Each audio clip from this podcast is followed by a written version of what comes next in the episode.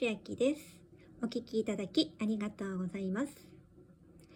えースタンドバイミードラえもん2のダンスの動画をショート動画でアップしたのが2020年の11月21日です。その前日の20日に、えーこの映画が公開されまして、それに合わせて動画をショートで、えーアップしたところ、投稿後約21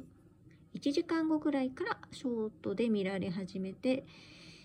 えー昨日の22時をピークにこう下がって、あとは、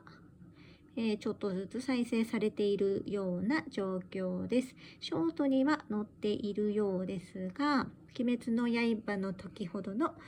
えー再生回数には至らずというところです。ありがとうございます。